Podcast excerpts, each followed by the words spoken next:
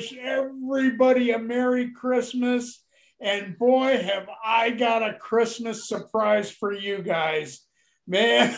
well, of course, you know who this is. It's Santa Joe Moore. And I'm one of the co hosts of Traditionally Speaking with my friend and, and fellow publisher and author, Dr. Tom Christie. However, today I have the unparalleled pleasure of introducing you to a fabulous new book by Tom, and it's called A Totally Bodacious 90s Christmas. and I'll tell you, if you're familiar with any of Tom's books, you know he's written some fabulous books on the movies that we watch and the movies that have shaped our culture, our family, and our traditions. And I'll, this one is absolutely no different. I've been waiting a while for the 90s one to come out, and he just released it. And it just is coming out literally today as, as you're hearing this. So, by all means, you need to look this one up. It is wonderful. And uh, the 90s is one of those things that we should pretty well remember, although there are some wonderful movies in this book that I am not even familiar with. But first, before I get ahead of myself here, let me introduce you to my preferred guest, Dr. Tom Christie. Good morning, Tom. Hello, Joe, and a very Merry Christmas. Oh, and to you, my friend, and to you. So, Tom, wow. So, what what volume is this now? Is this number four? No, no, this is the third volume out of a series of four. Um, this is the 1990s. So, um, as you know, I've covered the 1980s and then I went back to the 40s and 50s. So, this is me going ahead in time again uh, to the 90s. It's a bit like Back to the Future. Bouncing back and forth. Yeah. And uh, don't be surprised, folks, but maybe in a year or so, we'll be coming out with the 60s too. he will. anyway, there are some wonderful movies in here, Tom.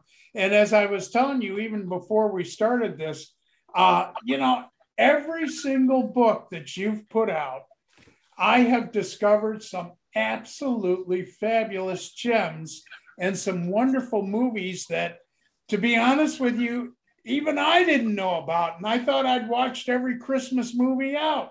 But oh my gosh, you here again in the 90s, you've got some absolutely fabulous movies in here that I cannot wait to find and to and to see uh, based on the description you have. Uh, why don't you run through the book and and how you set it up and how you do each movie and you know what what what are your emphasis i could talk about what you emphasize and stuff but i'd rather hear it from the author. It was one of those things the 1990s it was a, a really important decade for christmas movies because you, you had the 1940s and 50s which really was the golden age of the genre and that's where you have all of the different conventions and themes of the christmas movie coming together for the first time you then had the 60s and 70s, which was really a, a, kind of wilderness period. You know, there were a lot of experimental movies at that point, but really the emphasis was on selling color TVs and really the, the, the TV movie. That was the thing. Um, that's why you get all these wonderful things like, you know, the Charlie Brown Christmas and How the Grinch Stole Christmas and those, those kind of features. Um, but in terms of the cinema, not that very much going on until you get to the 1980s and you have the second golden age where the christmas movie is right back in the public eye again. It's making big money at the box office um, and it really from that point on it was there to stay. So by the time you get into the 1990s there's this renewed uh, interest in christmas movies. There's an interest in terms of content in terms of themes in terms of characters um, and there's a, a great public expectation about these movies. So you have films like home alone um, you have films like uh, The Nightmare Before Christmas, A Muppet Christmas Carol, um, the remake of Miracle on 34th Street. And these are all films that um, have at their heart very traditional Christmas messages. But then you move on to some of the more experimental Christmas films. You know, you get films like um, Jingle All the Way, Mixed Nuts, 29th Street. Um, you know, films which took a slightly different tack. They might have been a bit more subversive in their approach, uh, but all of them ultimately reinforce those classic Christmas themes of goodwill, friends and family, the importance of community, and the, really the, the ability of Christmas to bring people together. You know, these these important themes that were laid down in the 1940s. Not to mention, you you know, they did a couple remakes, like you mentioned, The Miracle on 34th Street, which was remade and and kind of brought up the date a little bit. And then, of course, The Preacher's Wife, which was an adaptation off of The Bishop's Wife, which is one of my personal favorites. So, mm-hmm. yeah, I mean, they, they, and not to mention what else was going on during the 90s is we were really moving forward in a lot of the digital photography and doing some new things in cinematography that hadn't been done before. Mm-hmm. Yeah, absolutely. I mean, that's one of the interesting things because you had films like um, The Nightmare Before Christmas, for instance, with all that amazing stop motion animation that's going on in there. Um, but then you have films like Trapped in Paradise, which um, had a mixed response from the critics, but it, was an interesting updating of um, films like We're No Angels. And it carries through that, that same kind of theme from the 40s, but bringing it up to date. And the interesting thing about that film, of course, is the fact that um, it, it kind of evokes Frank Capra as well. You know, you have that very classic kind of uh, Leo McCarey 30s and 40s Americana all going on in there as well. So it's it's a, a really intriguing mix of different styles. That one is on the top of my must see list because I had never seen Trapped in Paradise. But after reading uh, your chapter on that, that is definitely something that I think I would just enjoy immensely. And mm. I hmm. can't wait to actually see it and, and you know, uh, see what it's all about. But yeah, I mean, absolutely fabulous job on this, Tom. I mean, wow. I now Tom doesn't get into the Hallmark Hall of Fame movies or anything like that. Is, is that going to be a separate book, Tom? well, you know, I love the Hallmark movies. I think everyone loves Hallmark movies. It might be a guilty pleasure for some people, or it might be something that they watch all the year round. But there are just so many of them. I, I don't know how many volumes you would need to, to cover all of the Hallmark movies. And that's and here, here you're just talking about Hallmark. Now everybody else is jumping on that bandwagon, going, "Oh yeah, we can run Christmas movies all year long too." So yeah. pretty soon you may have to come out with a new volume every year just for that year. Yeah. yeah. but yeah, but so this is strictly movies that have been in the cinema, correct? Yes, that's right. Uh, these are films that were designed, you know, for, for cinematic audiences throughout the 90s. And one of the things that I, I like to try and do with these books is look at how the films were received by critics at the time and then contrast it with how more recent reviews have, have appraised these films. Because sometimes, you know, a film's uh, reputation can improve over the years. I mean, you see films like we mentioned Trapped in Paradise, but other films like Mixed Nuts um, did quite badly with the critics at the time. But over the years, um, people have started to look at them a bit more um, nostalgically, perhaps, you know, and they've, they've had a slightly more warm appraisal to these films than was the case when they first came out. Well, and just like in all things that we do, our culture changes continuously. Hmm. and emphasis gets put on different things or we feel differently about things. So that's not a surprise. I mean, that's one of the reasons why some of these classics have lasted the test of time is because, you know, our hearts still grow and they still respond to the messages that were given back in the 30s and 40s or the, the 50s or the 80s, that type of thing. So yeah, it doesn't surprise me that people are looking at these movies fresh again. I mean, for instance, and, and I hope I don't lose all my fans on this one, but I wasn't all that impressed with A Nightmare Before Christmas when it came out. I thought, well, you know, being Santa myself, it's like I didn't see anything funny about that. Well, a few weeks ago, I watched it again and I went, what did I not like about this movie? It's fabulous. And hmm. as you said, the stop motion animation in this is just art. You're mm. art. So, you know, and it's like now I'm really appreciating that movie for what it is and seeing the messages in a much different light. So it's fun that even if you're familiar with some of these movies that Tom has listed, and he has quite a few, um, you may want to go back and look at them again because you may feel entirely differently. And as you said, the critics have even changed their minds about some of these. And it's, it's an interesting thing too, because you see some films where critical appraisal becomes much warmer over the years, and people find little aspects of the films that, that they enjoy, and they start to say, well, why was this film badly received in, in the first place? And then there are other films where you know the critical opinion hasn't improved, um, and uh, you get a, an idea from watching it as to you know what makes a really classic Christmas film and what makes a film you know a, a decent but forgettable film. You know, so sometimes uh, there are all those different aspects that, that come into play as well. Well, and then of course, you know, you've got a couple of these like the Home Alone, which became a franchise, as did the Santa Claus you know mm. and in fact now they're even coming out with new santa claus episodes now starring tim allen and elizabeth mitchell and some of the the former cast members so yeah it's it's one of those things it's ongoing now which they couldn't do back in the, the 40s and 50s and so on but they can do today so mm. it's kind of fun to go back and look at these again I mean, I remember when the uh, Miracle on 34th Street came out with Richard Attenborough. And, you know, I thought, oh, come on. How could you possibly, possibly improve on the one, the original?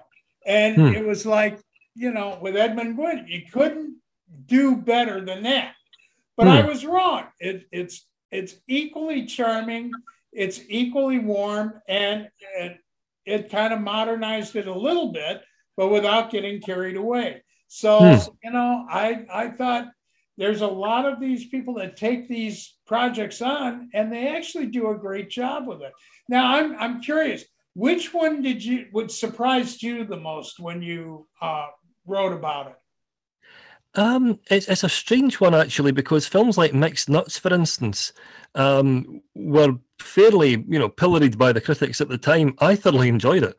Um, I I don't know why it was you know demonized to the extent it was because there's so much in that film to enjoy um, and so much talent on the screen you know between uh, all of these big name actors you know steve martin madeline kahn um, and obviously uh, you, you also have nora ephron who's the writer director you know who'd also done sleepless in seattle and films like that so you know there's lots to enjoy in that because it's a very unconventional christmas it's set in um, in venice beach in los angeles um, you know so it's miles away from snowy backdrops and you know North Pole vistas and things like that. So I enjoyed that.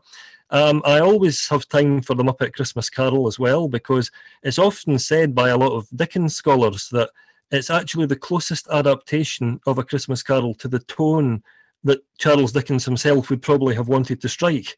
So, um, for that point of from that point of view, it's always interesting to watch because you always see something slightly different in it. There are so many, you know, really nice little touches and details in that film. Um, and of and of course, Home Alone you mentioned. I mean, it's it's hard to believe it's been 32 years since Home Alone came out, but yeah, it was almost the most profitable comedy of the 1990s. Yeah, you know, and I was so amazed when you talked about Home Alone and how uh, the, the I, I don't want to give anything away from your book, but you have got to explain how the studio, the original studio that was looking at this, came about and and kind of basically wind up burying the thing, and and somebody else picked it up, and and why? So go you go. I'll go ahead and let you tell that story. It is so, folks. You are going to be just amazed by this. Go ahead. Tell tell them what happened with the two studios. I think this is outrageous. It's one of those stories, isn't it, that you can you can almost imagine, um, you know, some executive hitting his head off the wall um, by what happened. But uh, John Hughes, who produced the film and also wrote it, I mean, obviously very famous for his teen movies in the eighties and films like Planes, Trains, and Automobiles, Uncle Buck, uh, all of these you know really successful comedies in the 80s, um, really believed in this story, and uh, he really wanted to have a child actor in the lead role. And uh, the initial uh, studio that he approached about it um, were very uh, reluctant to have a child actor playing the, the lead part. They didn't think this was going to be commercially successful. Um, so they ran the numbers with their accountants, and I think they'd worked out that the absolute maximum the film was likely to make was about 40 million. Um, so they asked John Hughes to take a reduction in his budget, which I think at that point was set at around 19 million.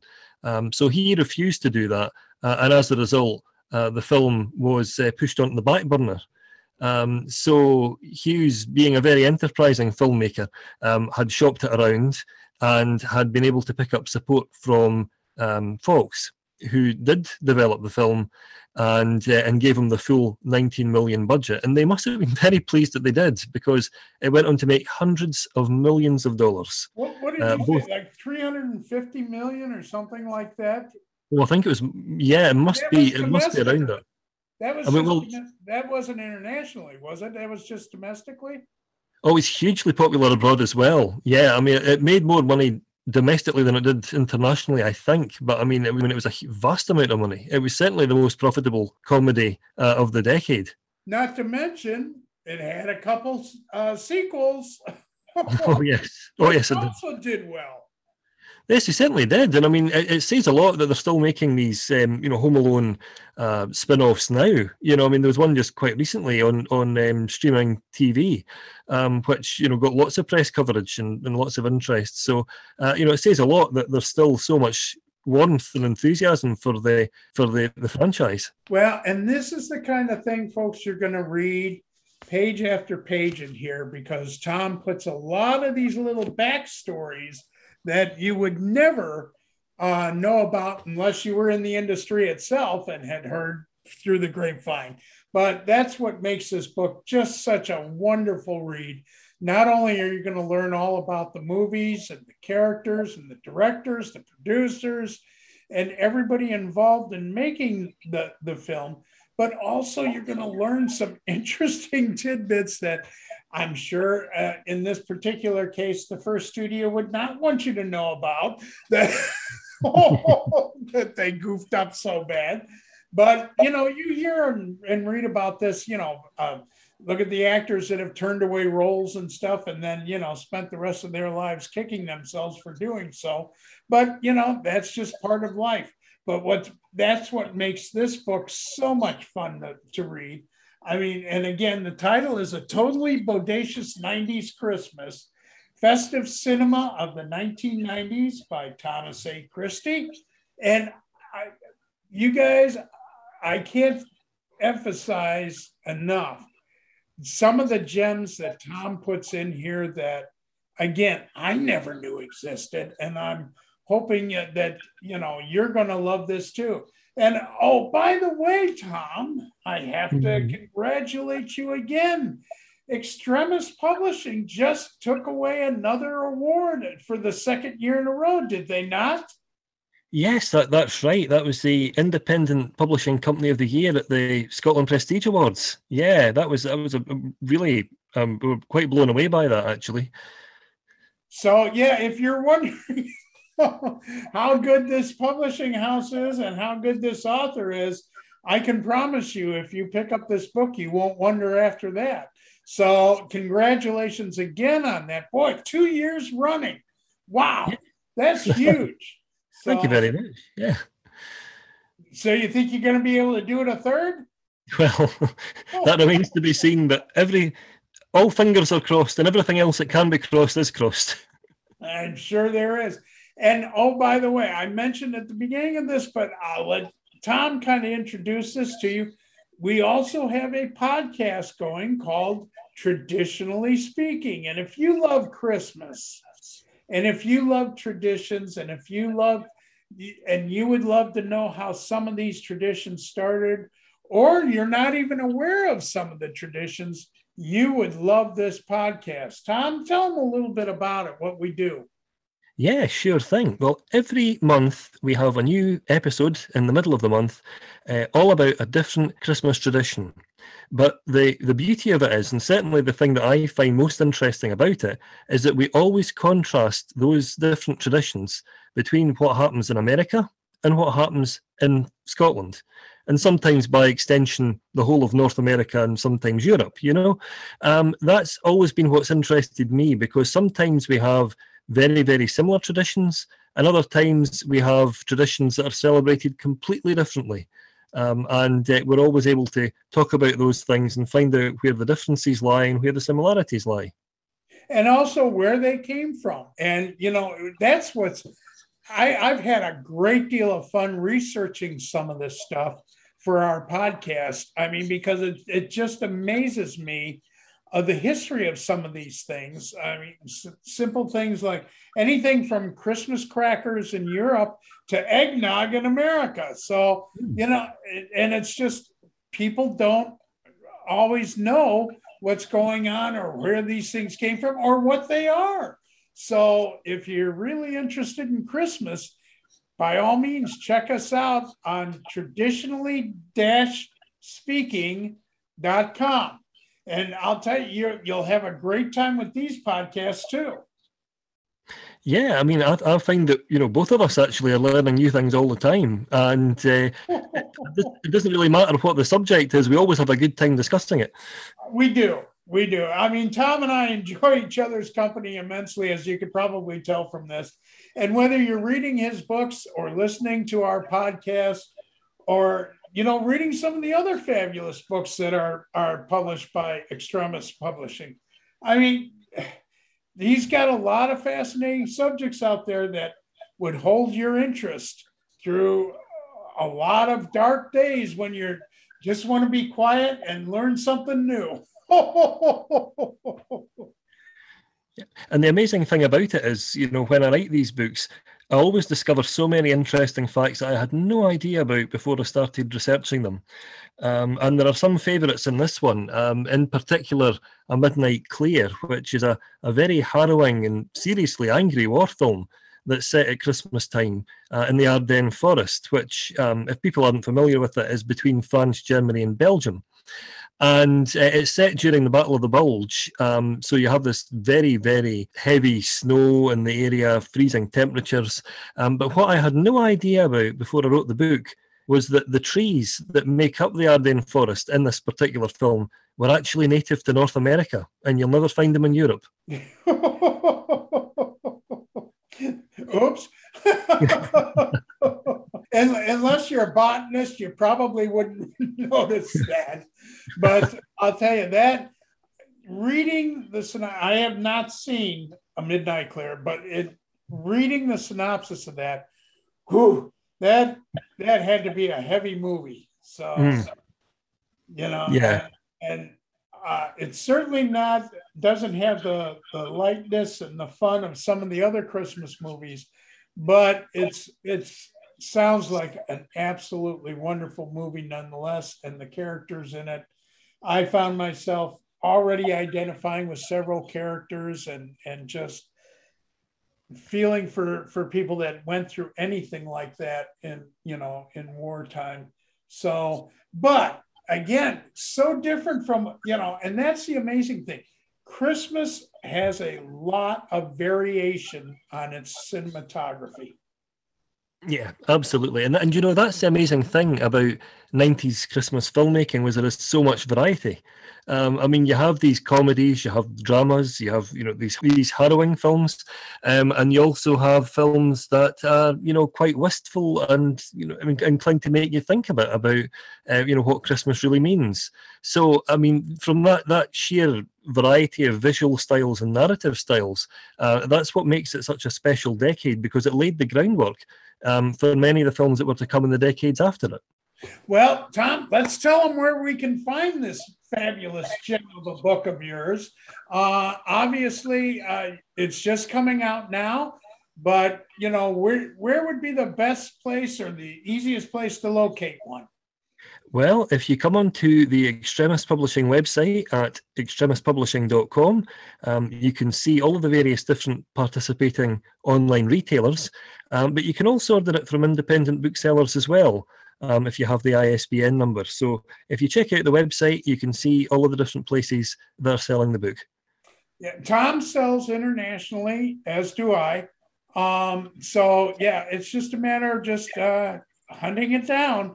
But by all means, if you want to really enhance your holiday season this year, I strongly advise you to pick up a totally bodacious 90s Christmas, uh, festive cinema of the 90s. And of course, Tom's other books, which, you know, are fabulous as well. I, the golden age of Christmas movies. And he's done a righteously awesome 80s Christmas.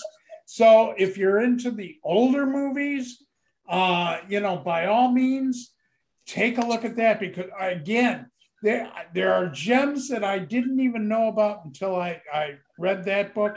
And oh, they've become my Christmas favorites that I watch year after year.